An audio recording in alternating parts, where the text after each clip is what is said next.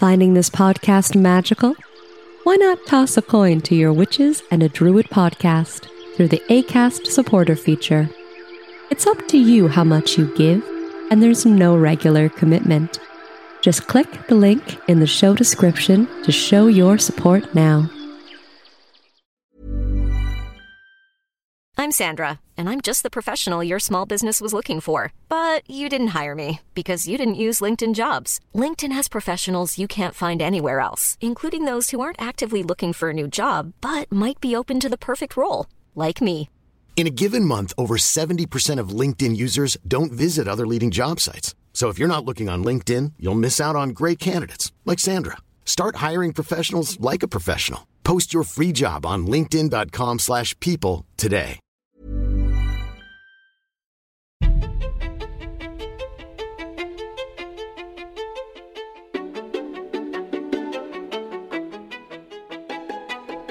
Welcome to Three Witches and a Druid podcast, a Canadian podcast about paganism in today's modern society.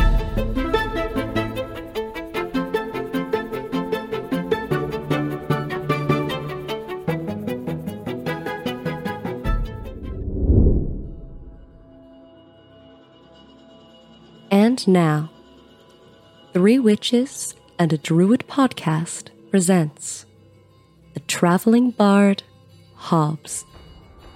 Now, the year is 1867. The Civil War had just ended, and in the town of Charleston, well, they were just starting to rebuild when a Dr. Rembrandt Kavanaugh blew into town. Now, folks remember Dr. Kavanaugh as being a, a tall, elegant man with one blue eye and one green eye. And when he smiled, his teeth were white and sharp like a shark. Now, Dr. Kavanaugh was an apothecary. He was a provider of pills, potions, and prescriptions. Now, his idea was to open his apothecary down on the narrow King Street by the docks, to offer his pills, potions, and prescriptions to the sailors that were still aboard the Union ships and sell overpriced medicine to the people in town.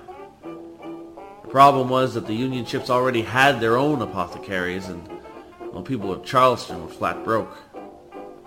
Now, if this happened to you or I, we'd probably pull up our stakes, head out west and try our luck out there, but not Dr. Kavanaugh, for that man had the mind like the back of a nickel-plated watch. And he got to putting those gears a-going, trying to come up with a solution to his problem, and suddenly his blue eye flashed, and his green eye flashed, and he smiled, and his teeth were white and sharp like a shark and he realized that if he really wanted people to come to his apothecary, he was going to have to give them a reason to come. What he needed was a gimmick. Now, the people at Charleston thought Dr. Kavanaugh had lost his mind. The first thing he did was he went into town and he placed an order for the largest sheet of plate glass anyone had ever heard of. Then Dr. Kavanaugh was spotted in a rowboat going to the Union ships, talking to the ship captains and leaving his business card. People found all sorts of reasons to go down to the narrow King Street by the docks to see what was going on in that apothecary, but someone had put up black velvet curtains over the windows, so although you couldn't see what was going on, you could certainly hear it, because there was banging and sawing and hammering, and there was a steady stream of sailors coming and going from the apothecary with little packages hidden underneath their arms. Everybody in town was talking about what was going on in that apothecary, and when they thought they could take their curiosity no longer, a sign went up in front of the apothecary, and it said, 10 days until the Hall of Wonders. And the next day it said, 9 days until the Hall of Wonders. And the next day it said, 8 days until the... Well, you get the idea. Well, the 10 days had passed, and almost half the town was down there on the narrow King Street by the docks. And there was Dr. Kavanaugh, and his blue eye was flashing, and his green eye was flashing, and his teeth were white and sharp like a shark. And he announced to the people that for the price of a penny he would show them something they had never seen before or would ever see again in their lifetimes. The people were so curious, they would have paid a, a dime, a quarter, even a Yankee dollar to see what was going on inside. They threw their pennies down into his bucket, and Dr. Kavanaugh let the first crowd of people into the Hall of Wonders, And the oohing and the awing and the gasping and the gaping began. Because the inside of the Hall of Wonders, well, they had taken down the walls, and in their place they had put rows and rows and stacks and stacks of glass tanks filled with fish of every size, color, and description. Every tank had a brass plaque that listed the type of fish that were there, and someone had changed the lighting in the room and replaced it with a magic lantern that made everything seem to shimmer and shine as if they were in the ocean itself. The people went up to the tanks, they tapped on the glass, and they were amazed at what they saw. I mean, the, the people of Charleston had seen fish before, on a plate or, or maybe on a hook, but they had never seen fish swimming freely around them. Then Isaac Sims, Dr. Kavanaugh's trusted assistant, he took the first crowd of people down a long, dark corridor. And at the end there was black velvet curtains. Someone pulled on a rope, and the curtains parted, and there was the sheet of plate glass holding back murky emerald water. Oh, and there was something swimming around inside, and at the base of the tank there was a brass plaque with a single word. And the word was mermaid. The people went up to that tank and they could see something swimming around inside, sometimes they, they caught a flash of a silvery scale or a bit of white skin or a, a lock of blonde hair, but before they could see what it was, the curtains fell back into place. And Isaac Sims took the crowd up to the second floor where there was the apothecary, just in case there was a pill, potion, or prescription they might be interested in buying. And then Dr. Kavanaugh led in the next crowd of people, and the oohing and the awing and the gasping and the gaping started all over again. Well, people went back to the Hall of Wonders four, five, six times, and Dr. Kavanaugh started raising his rates, and soon his buckets were filling up with not dimes and quarters and even the odd Yankee dollar. The success of the Hall of Wonders might have continued to this very day if it hadn't been for the rain. For the month after the Hall of Wonders opened, a squall came in from the sea, and the heavens opened up over Charleston, and it rained. It rained so hard that the roofs leaked. It rained so hard that mud started oozing up between the floorboards. Waves and waves of cockroaches were being washed out from underneath the low-slung houses, and rats were drowning by the hundreds, and cats were drowning by the dozens chasing after the rats. And it rained like that, uninterrupted, for well over a month. Now when it rains that long upon a people, they start entertaining strange ideas. People wondered if they had done something to deserve all this rain, but the people decided it couldn't have been them because no town with as many churches as Charleston had, there was just no way the people could sin that much. No, the people decided it had to be something new, something that happened recently. And that's when old Araminta Tucker started having her visions. Araminta Tucker was a local conjure woman who'd been plagued by visions all her life. She was often seen wandering the town of Charleston talking to people no one else could see, and most people paid her no mind, but now, now they were listening to her. Don't you fools know nothing, she said. It's that mermaid that's making it rain. Don't you know what a mermaid is? People shook their heads and said they didn't know. A mermaid is a person who's been washed out to sea. And when that happens, they are turned into a mermaid by other mermaids, and when that happens, they are cursed to live the rest of their lives in the sea. No more can they step foot on dry land. And that's what she's trying to do. She's trying to make it rain so hard with her mermaid magic she'll get washed out to sea to join her people. And pretty soon everyone in town was talking about mermaids. There wasn't a saloon or a grocery store or a barber shop that didn't have some kind of expert on mermaids. Oh, they could make it rain until doomsday if they had a mind, they were saying. Oh, they could make water appear out of thin air. People decided there really was a mermaid in that tank, and it wanted out, out it was going to come. Now, there was no date set by the mayor. There was no grand announcement. It was just one day everyone cracked they came down to the narrow King Street by the docks. They came down from Wellington Street, Bottle Alley. They came down from Danger Corner. By the time they got down to the narrow King Street by the docks, they were a thousand strong, and they were armed with hammers and cudgels and clubs. And Dr. Kavanaugh was there, and he was waving his arms at the people, and his blue eye was flashing, and his green eye was flashing, and his teeth were white and sharp like a shark. And he said, It's nothing but a trick, you fools. It's nothing but wire wrapped in burlap. It, it's pig's bladders filled with air. There ain't no such things as mermaids, you fools. But the fools were having none of it. They rushed into the Hall of Wonders, and armed with their axes and their hammers and their cudgels and their clubs, they smashed all the tanks, setting the fish free. They ran down the long, dark corridor, and there were the black velvet curtains. They were parted. Isaac Sims was there, armed with a sledgehammer. Even he had turned against Dr. Kavanaugh. He reared back with that sledgehammer, and he let it fly. And it struck the plate glass in the center, and it shattered into a thousand pieces.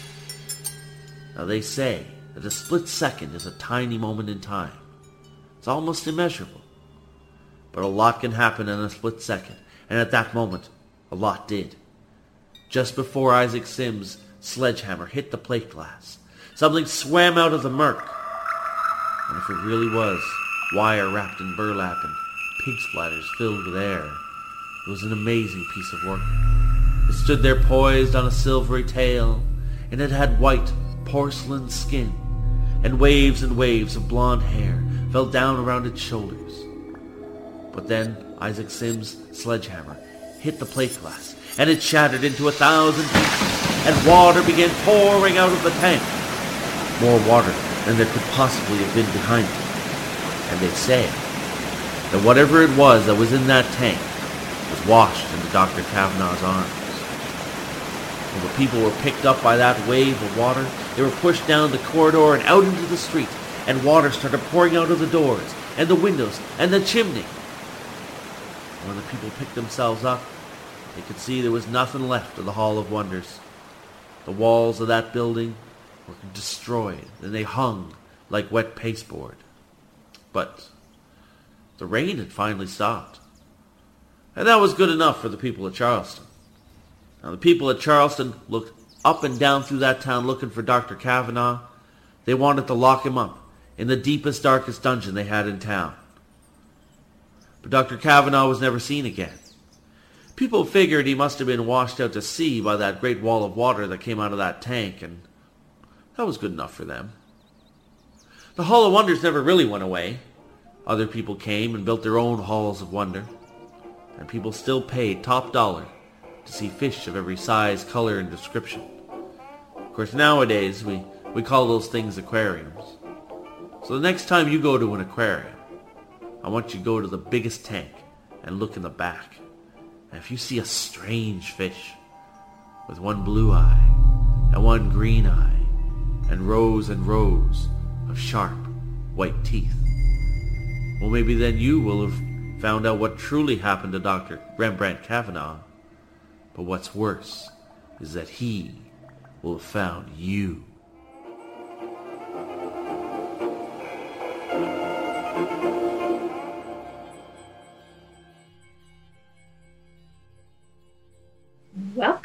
Back, everyone.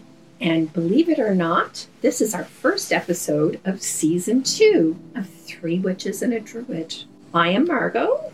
And I am Maeve. Gwen. And I'm Brian. So, today's episode, we're going to talk about public ritual. So, that being holding a public ritual, or attending a public ritual, or any sort of connection when it comes to doing ritual in a public sense. So, i- this is interesting because our, our Mabon episode was the last episode of season one, and I'll be holding uh, a Halifax public ritual for Mabon coming up on the 19th. I, I think everyone here is definitely held a public ritual. yeah.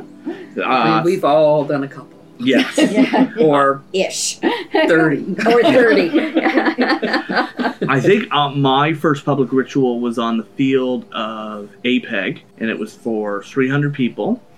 Uh, and it was me, Mark, and Allie. And uh, yeah, a druid ritual is either very theatric or very simple. There's very little in between. Really depends on, I guess, who's doing it. That ritual was very simple. So yeah, we didn't have Mike at the time, who was very theatrical.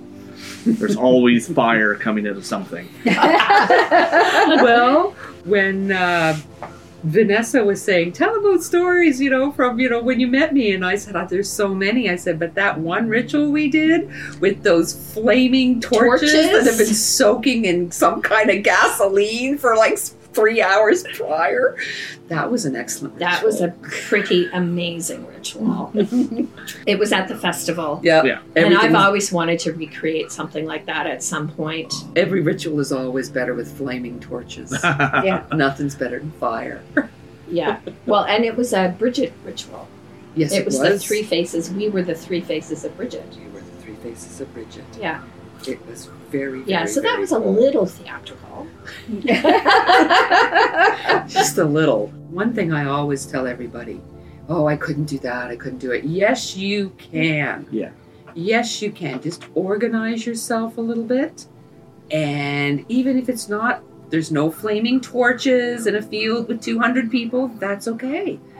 If 15 people show up to your public ritual or 10, you can do it. If there's Don't four of be you and there's a flaming torch, it still sounds like a good time. That's exactly right. Anything with flaming torches. But no, never ever think you can't put on a public ritual because you certainly can. Don't be afraid. That's one of the big benefits of paganism is that outside of, I guess, Wicca, is there any organization that requires a clergy or a priest in any way? Anyone can connect.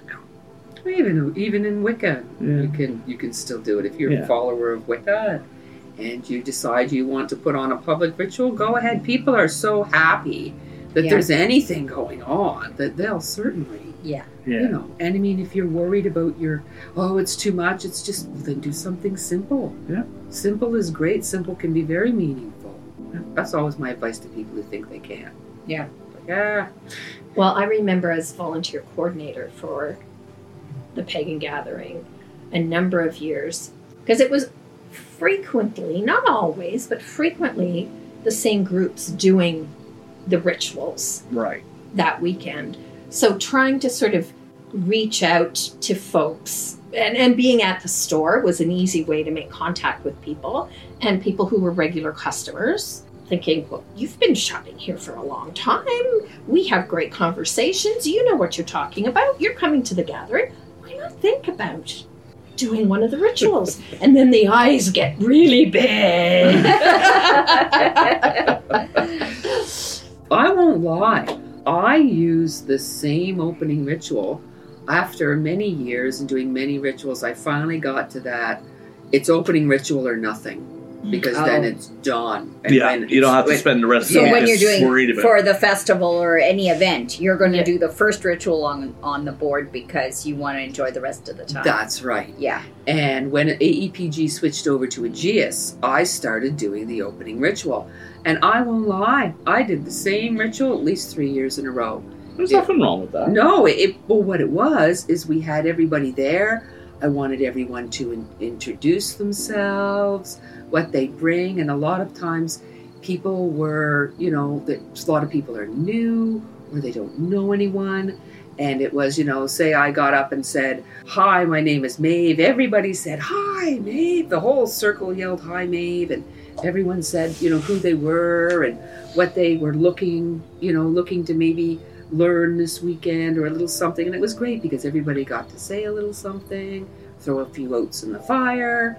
And that started the weekend because a lot of times people were too nervous to introduce themselves. Yeah. But if you got 40 people there all saying hi to you, well, then that's all done.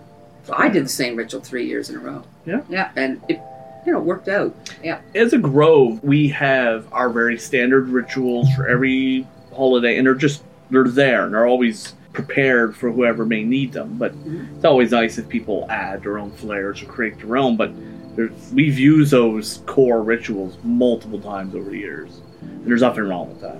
Yeah.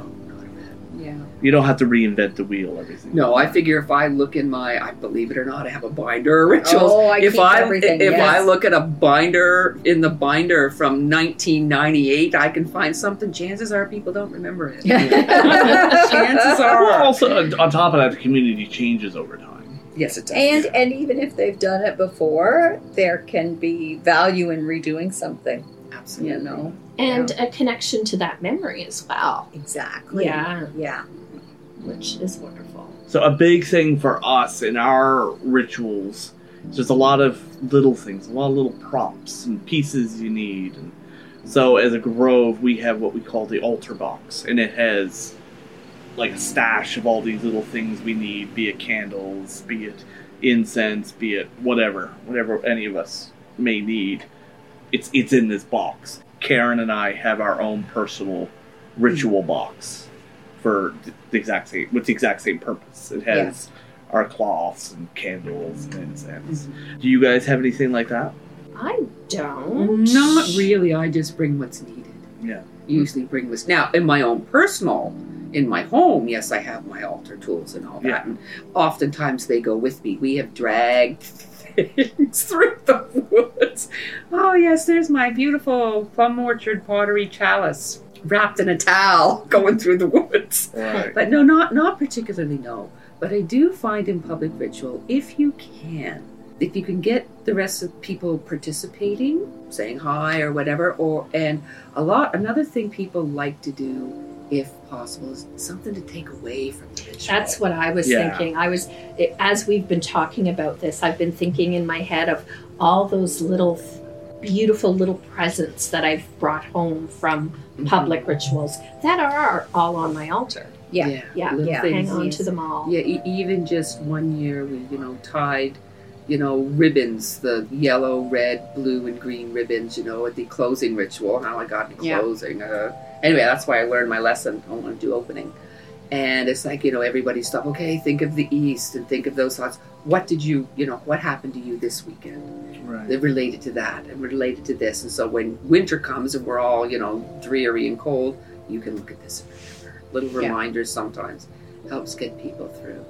And I've had more than one person that Margot would have been there, but it was oh, it was before your guys' time, before you lived here, I'm sure. So in, And- in the early 90s sort of thing. It would have Yeah. been early mid-ish, you know, and uh, we had little flat. I collected rocks from Margaret's, Margaretsville, little round flat rocks, and a bunch of us painted little. S- Just little starbursts, and then the artists had beautiful starbursts. Mine was just a circle. Yeah. When- and I've had so many people say to me, "I still have that on my altar." I do. Yes. Yeah, absolutely. it's around, Yeah. and it that what was that like ninety seven or I something have, crazy. I have little wooden discs, Discs, from yeah. tree branches that were cut out and things were painted on them from MPGFA art festival. Yeah. Now, don't think you Rituals and have to go crazy. You don't. One of the ones that I acorn hold is nice. dear Yeah. is a popsicle stick from Yeah. the dollar store that had a message written on it. Mm-hmm. You know, they had a pile of them, and you all you just randomly would reach in and grab what message Was there for you? was there for you. I mean, that's I still have that, and that's still very special. So it can be something very simple. And if you can't, that's okay too. But that is something people really like is something to take away, or Yeah. thought to take away. And uh, but no, really, never be afraid to do it. You know, so food's always nice too. Yeah. Oh yeah, yeah. if you know, if you're not potlucking during the times of COVID, everyone bring their, you know, their picnic lunch, and everyone can sit around later and things like that. Food's always good. So uh, something in, in druid rituals that we have to deal with with Mabon and COVID is that we often there's often a drink shared. It's the Mhm. blessing cup. So I think in this case we'll be placing the blessing in a jug of some sort and pouring the jug into individual Yeah. glass. People will be expected to bring their own glass. I, uh, within the prison system, but also especially since COVID, yeah, for sharing that sort of drink rather than passing a chalice from mouth Person to to mouth, person, person yeah. to person, pouring it into a little Dixie cup size. That's what we did last year for Mabon for the public ritual and public gar- the Yeah. public ritual and public gardens. Is we had little plasticky cups, and I, you know, went around with the bag and collected them to make sure they got recycled Yeah. afterwards. Yeah, little things like that. And so There's workarounds, yeah. If you yeah, you'll see things, but you there's always that sort of workaround Right. that you can figure out. Don't feel trapped by certain conventions. we just used to put a bunch of wine in a cup and pass it around. But Oh, now yeah, you know yeah. you can't necessarily have wine. People Yeah. may not, you know, people may not want wine. Things like Yeah. that. Right. Yeah, we, we usually end up at using apple juice Yeah. when, when it comes to public, and then we use mead or cider when it comes to like just the grove itself. Yeah. But for that very reason. Yeah. It's all different. Is I've drank out of a horn from your Oh, yeah. your Yeah. mead. Back when Yeah. oh yeah, the alcohol kills and germs, but that was Yeah. before COVID. I still think alcohol probably kills COVID, especially mead. But yeah, and so when you hold a public ritual, something you got to keep in mind is location, and especially in trying to make. So when you're trying to hold a, a public ritual, accessibility is very important. Mm-hmm. Uh, so trying to make your ritual as accessible as possible, but at the same time understanding that you can, you as a person can only do so much. That's right. I can't tell you the amount of times we've held a public ritual in one location, and you have four people over here complain, "Oh, well, I can't get there because the bus doesn't line up," or if you hold it over here, you have another person that says, "Oh, I only drive and there's no parking." You, you can't please everybody. And then I, I went to, for accessible, I went to, because for the last few years of my husband's life, he was in a wheelchair and for, you know, anything beyond a, a short distance. And I can remember going to uh, the last Samhain ritual, no, the second last Samhain ritual on the commons with him. There was dancing and there was the there was a spiral dance. There always is at our Halifax Samhain ritual. It Yeah. always ends with a spiral dance. But the organizers, local pagan and CKDU radio share host with with Maeve, made sure that the people that had mobility issues were deep inside the circle, had a part and felt included. And so that was you know there there are ways to get around it. You can still offer things and still include people that mm-hmm. maybe come with a cane or maybe you're on a wheelchair or something and mm-hmm. especially if they you know if they do have a little bit of an issue if they identify a little early i as as a participant i encourage anybody that goes to an open ritual because you don't know they can sometimes be very physical.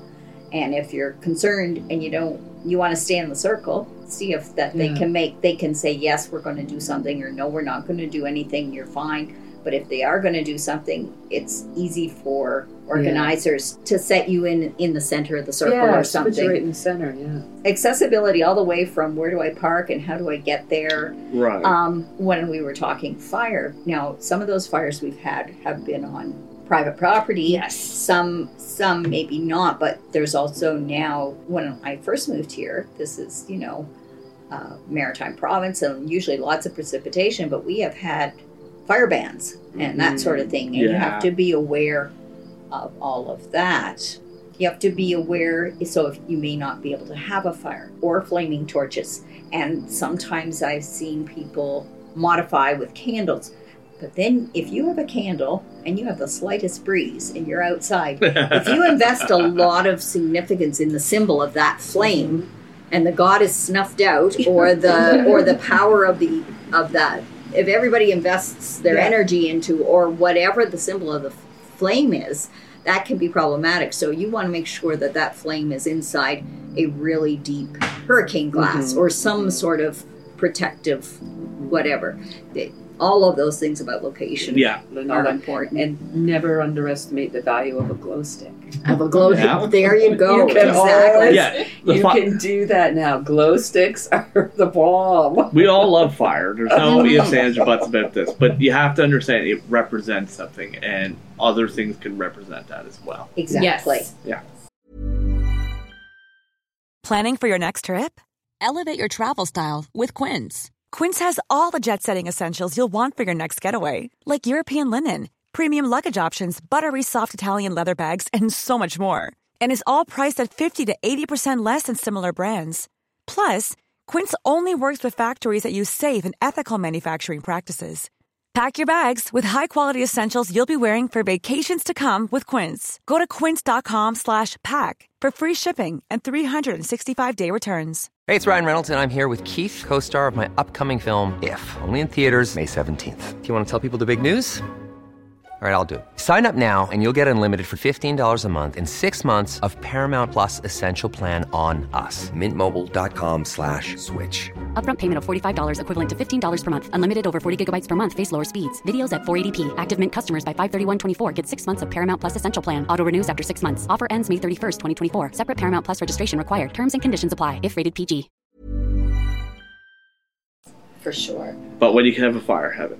Especially before. yeah, but the real is, but, but always have a fire if you can have a fire. Yes. the, the other thing that does come in handy if you're in a place where like here on the halifax commons they've been having samhain rituals for 25 years Yeah. like a really long time so people are used to seeing them but if you're in a new location and if it's a location with quite a bit of foot traffic if you're in a park or something it cannot hurt to have somebody outside the circle in case people stop and Doing public questions relations. doing public Yeah. relations or if there should be trouble Mhm. because not it doesn't happen now but back 25 years ago in the day you Yeah. had to be you know you had to have someone wandering around because you never know people might have been freaking out and calling the cops and that happened more than once and you had this person who would speak to the police and then we got in the habit okay we'll inform them what's going on and but now people it's not a Yeah. big deal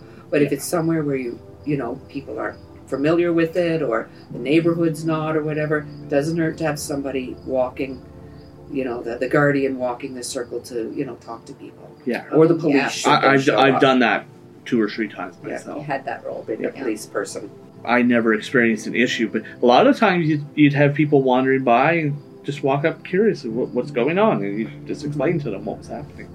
And it has happened that they've said, "Can I join the circle?" And you're like, Yeah. "Go ahead, Go ahead. go ahead." absolutely Yeah. all inclusive free range weirdos Yeah, hundred percent. So to change the topic slightly, we've talked about doing our own public rituals. How about attending public rituals? What are your thoughts? Do you guys feel you have any sort of rules or guidelines you follow when attending someone else's public ritual? yes Absolutely. A big part of it is respecting and following the ritual leaders and preparers. They've put a lot of work into what they're going to share with you, and you are there to experience what they have to offer. So it's not up to you to feel if they're doing something right or wrong. This could be a whole new idea that That's you can to change your. yeah change your your vision change your outlook i have stolen ideas from many public rituals because imitation is the sincerest there form are of some flattery clever people out there Yeah. Mhm. Yeah, exactly. And I think sometimes for newer participants in the um, in, in neo-paganism, they can get a couple of books and they think, oh, it's supposed to be this way, and then they can be thrown off when they come and it's not what they saw. So they're like, is this valid or isn't it? But because it's such it's such an open and respectful journeying together with so many other people that w- most people, once you get in the flow of that, you find that this is good for your practice and it's good for your own spiritual journey to experience so many different ways that people approach it. That, uh, yeah, things you didn't think about Yeah. or oh what a good idea yeah. And it might throw you, there may be people that are a little nervous about that participatory thing because I agree with you, Janet. The best public rituals have an element of theater and have an element of participation and that sort of thing. And some people may not be used to that, having a voice in a large group, but just have courage in the fact that everybody there is is in the same boat as you and everybody there not everybody knows everybody you're not the only you're not the only person that is there with you know not knowing people or feeling i don't public speak or whatever and if you're asked to call out to your personal patron Mhm. deity or whatever participate because that will really increase your Mhm. what you get back from that ritual So, sometimes you do get people who are quite shy or Yeah. aren't sure what to say. I always say, you know, you may do this silently. Silently. You don't have to speak out if you don't want to, because sometimes people freak out and they might want to go. But say, no, you can do it silently in your head, yeah and that's fine, and you know, all of that's good. I think too, well, almost switching back to the leading ritual part again too, is there have been times that I can tell by people, the body language of the some of the people in the circle, to be able to say, I am not going to call on you to do something Yeah. specific. if we haven't planned it ahead of time, Yeah. you can relax. Yes. Yes. You are not going to be randomly call, asked to call a quarter. You might be politely asked if someone doesn't show up, Yes. but it's, it's uh, But no one's going to to say pressure no. you. Yeah, you're allowed Yeah, to you're say allowed no. to say Yes. no. And in those cases, you often go to someone you know. Yes. You Yes. know, or That you know, feels it's very not. comfortable. You know, it's very comfortable speaking in public. But another thing, and this might sound like a dark side, but it is a reality. It's not like working with just you know your your circle or your coven group or your grove. You're not going to know everyone there. You're not going to know what everyone is like or what their energy is like. I always, if I'm going to a public ritual, I always make sure I, sure I have a little bit of my shields up. Not that I can't enjoy the energy, not that I can't enjoy what's going on, but you don't know everybody there. So I find a little little ounce of prevention worth a pound of cure can really be helpful. And the other thing is, is if you say, "Oh, there's a public ritual on Mabon, and we're going here," and you get there, and the person leading the ritual, you can't stand them, or you have a bad history with them, sit out. Yeah. If you don't think you can keep your head now, if you think you can put it completely to the side and go in the circle and enjoy, okay.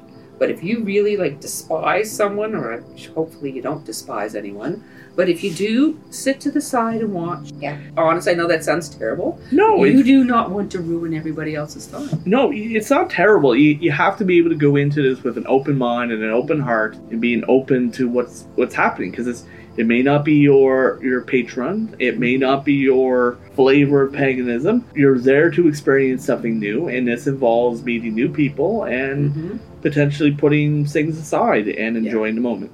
Yet there, there's oftentimes you're, you know, you. I've gone to, I've led many. When, when you're leading a public ritual, you have to be prepared for even if somebody you don't like shows up. Yeah, yeah. Like, especially you can't go as you know the leader of that ritual and go, you can't come in here. Yeah. You know, kind of idea. I mean, I know, I like, I know their energy's horrible. I don't want them in here. You can't do that.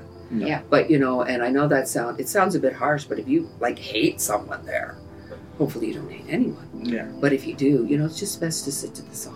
You get out of ritual what you put into it. Absolutely. Be it being open, be it positive, whatnot.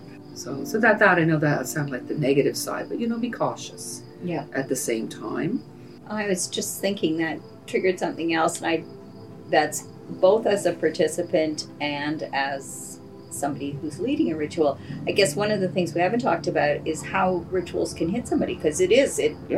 I have I have attended rituals and I have led rituals where participants have been hit very hard by whatever the the meat of the ritual was about and and they need they may need extra time after or somebody to walk them through a grounding because they didn't you know they they were affected by the Mhm. it they could be triggered by a past experience all those sorts of things so you also have to be aware just for yourself and for the people around you that uh, how they're affected I think that also might be part of what some people call good ritual hygiene. yes You know what I mean? Like a good smudging at the beginning, you know, or sprinkling with water, a good grounding at the end.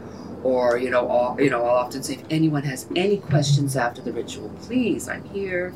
You know, come over and talk to me, and all that. But that, that the the good old good ritual hygiene. Yeah. is That's a good way to put it. It it is smudge everybody before, you know, ground everybody after. Because there's been like, what? You didn't do what? You didn't close those quarters and they're wide open and now everyone's going home and they're all airheaded and you got to be careful. Yeah. So we don't have to get into like specifics, but do any of you guys have memories of a ritual that's either gone really, really well or really, really bad? I was not leading, but I was a participant at a ritual where the flowing sleeves didn't catch fire. you know the very, the very lovely, um, the very lovely holy clothing style dresses and such. So yes, you- Oh. the witches can burn, and often they are burning because of their own actions. didn't, didn't take any medieval witch hunters to to do it, to do to it. themselves. Yes, so so I have yeah I have been there. I have been at that ritual. I do have one. And I was doing this ritual with somebody and we were at the UU church, and I got ill that morning. I was very, very ill, and I couldn't do it. So I handed over the ritual, and it was a very powerful ritual, and it was a lot of energy and community energy and this and that. And I said, I can't do this. And I called up someone and I said, Can you lead this ritual with such and such? And that was a mistake. Mm-hmm. And I'll tell you why it was a mistake. Not that they are not a wonderful witch and didn't do a great job, but the way I would have handled the energy of that ritual and the way this person handled the energy of that ritual. I guess afterwards there was fights and the cops were and people went back to someone's house, a bunch of people, and there was fights and the cops came and all hell broke loose basically because I was at Uh, that party. yeah, making myself one with the furniture. But yes, I, I remember that night. so you know what I'm talking about. Yeah. But I don't know, did an ambulance come with someone Yeah, having a heart oh, yeah, attack? it, was, it was it was a scene. But but you see, I and do not get me wrong. That was a that, that girl friend of mine was a wonderful witch, but I wasn't paying attention to the fact that the way she ran energy and the way I ran energy were completely different things, none of it was tapped down. And God, the moon must have been in Aries or something crazy. I'm sorry, I don't know. It was- I know this sounds terrible and it sounds a bit snotty. That wouldn't have happened if I would have been there. Yeah. But- and because it was just let rip. Yeah. so you know what I'm and, talking and, about. And it was a powerful ritual. So I was thinking about this on the way over here, and I was thinking about public ritual versus working ritual or small group ritual and that sort of thing.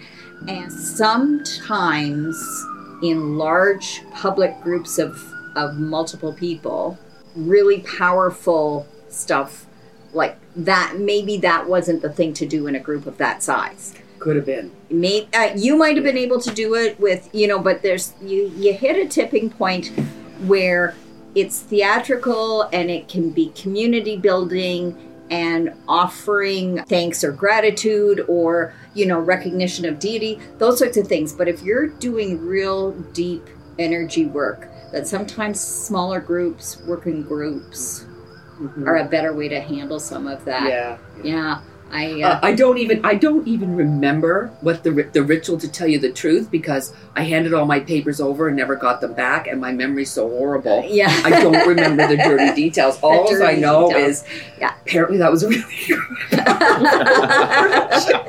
yeah, yeah. I'm sorry. Oh, you were there that night. Sorry, maybe I shouldn't have No, no, no. I was, yeah, I was at that party. I, I remember that. That was a, one for the books. Uh, don't don't have pagan parties during hurricanes. Yeah, well, there's that too. That that hurricane party that was a scene. That was something else. yeah. and not in a ba- not enough fights breaking out, but it was I don't know what was there was there crazy aphrodisiacs and heightened senses and sight, sentence potion in the drinks. It was crazy. It's a good party though. the last druid ritual we uh, we had was Lunasa. Uh, I held it, and I'm a big fan.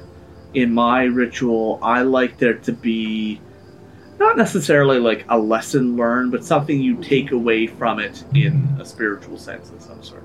So, in the year previous, Lugh is one of my patrons as a crafter. He's right up hmm. my alley. The first time I had done this ritual, I had everyone bring a mistake, a, a crafting mistake they had made in some way, and they were to sacrifice it, throw it into the fire, and let it go, and move beyond their mistake. And so this year, I had everyone bring something that they were proud of, something they they created with their own hands, and they were happy with, and then throw it into the fire and sacrifice. and, and the whole idea behind the ritual was that with this sacrifice, that Lugh would then gift you his boon to to be better, to Yeah. create more. And so after that ritual, I've I, I don't think I've left this workshop since. I've been in here every day creating, and it's it's been really good. I felt I felt really crafty.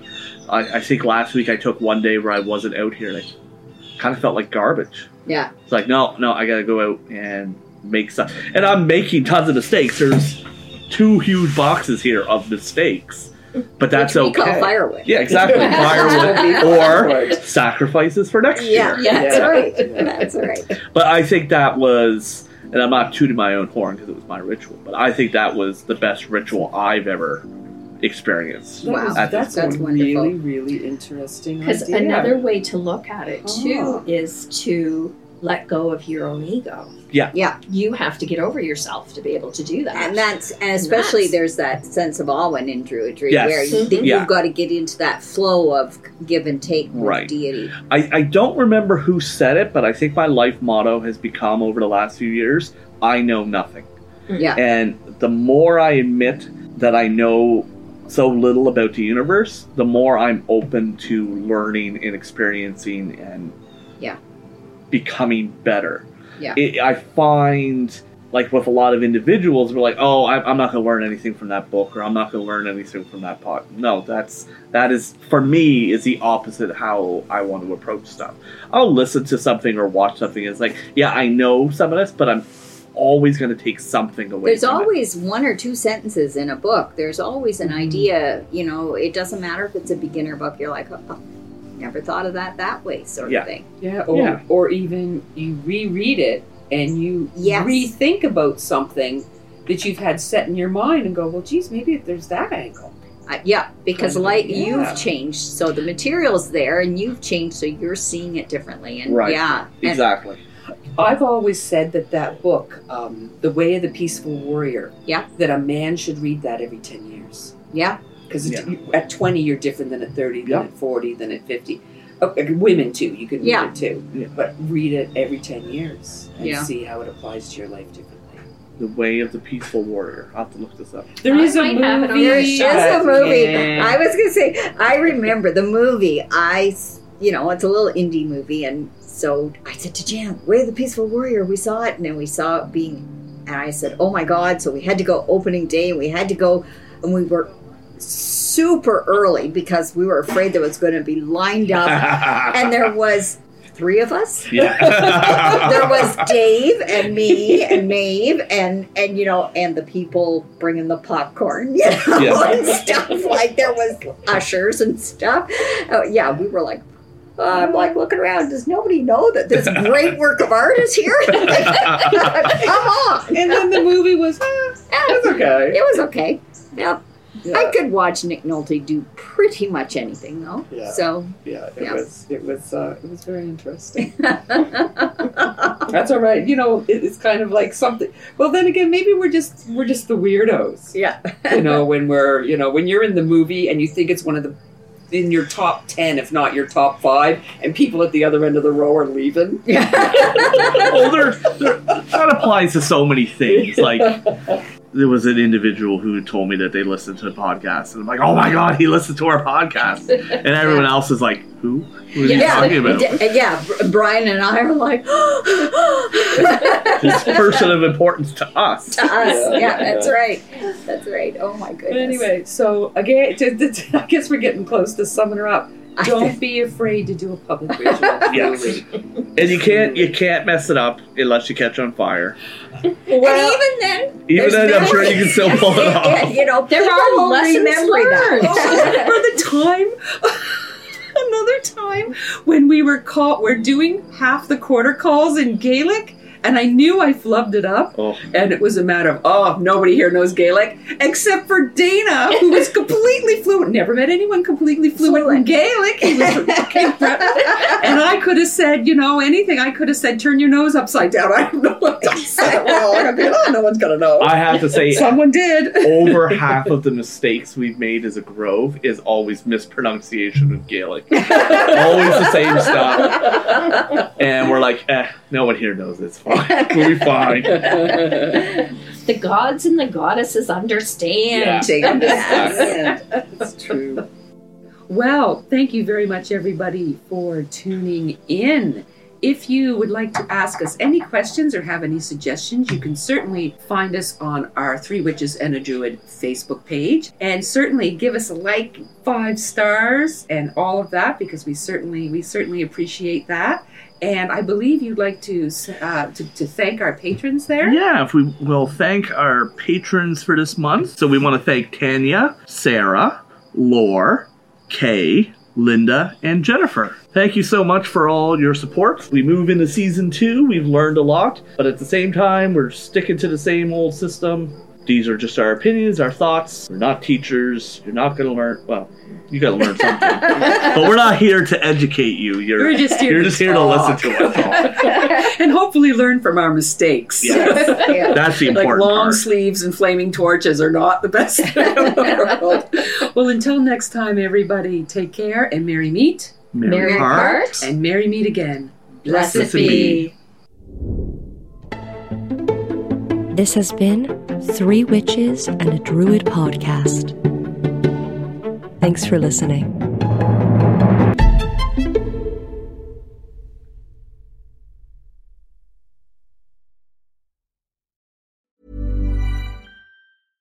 How would you like to look five years younger? In a clinical study, people that had volume added with Juvederm Voluma XC in the cheeks perceived themselves as looking five years younger at six months after treatment. Look younger, feel like you. Add volume for lift and contour in the cheeks with Juvederm Voluma XC. Reverse signs of aging by adding volume to smooth laugh lines with Juvederm Vollure XC. For important safety information and to find a licensed specialist, visit juvederm.com. That's J U V E D E R M.com. Not for people with severe allergic reactions, allergies to lidocaine, or the proteins used in Juvederm. Common side effects include injection site redness, swelling, pain, tenderness, firmness, lumps, bumps, bruising, discoloration, or itching. There's a risk of unintentional injection into a blood vessel, which can cause vision abnormalities, blindness, stroke, temporary scabs, or scarring. Talk to a licensed specialist to find out if it's right for you.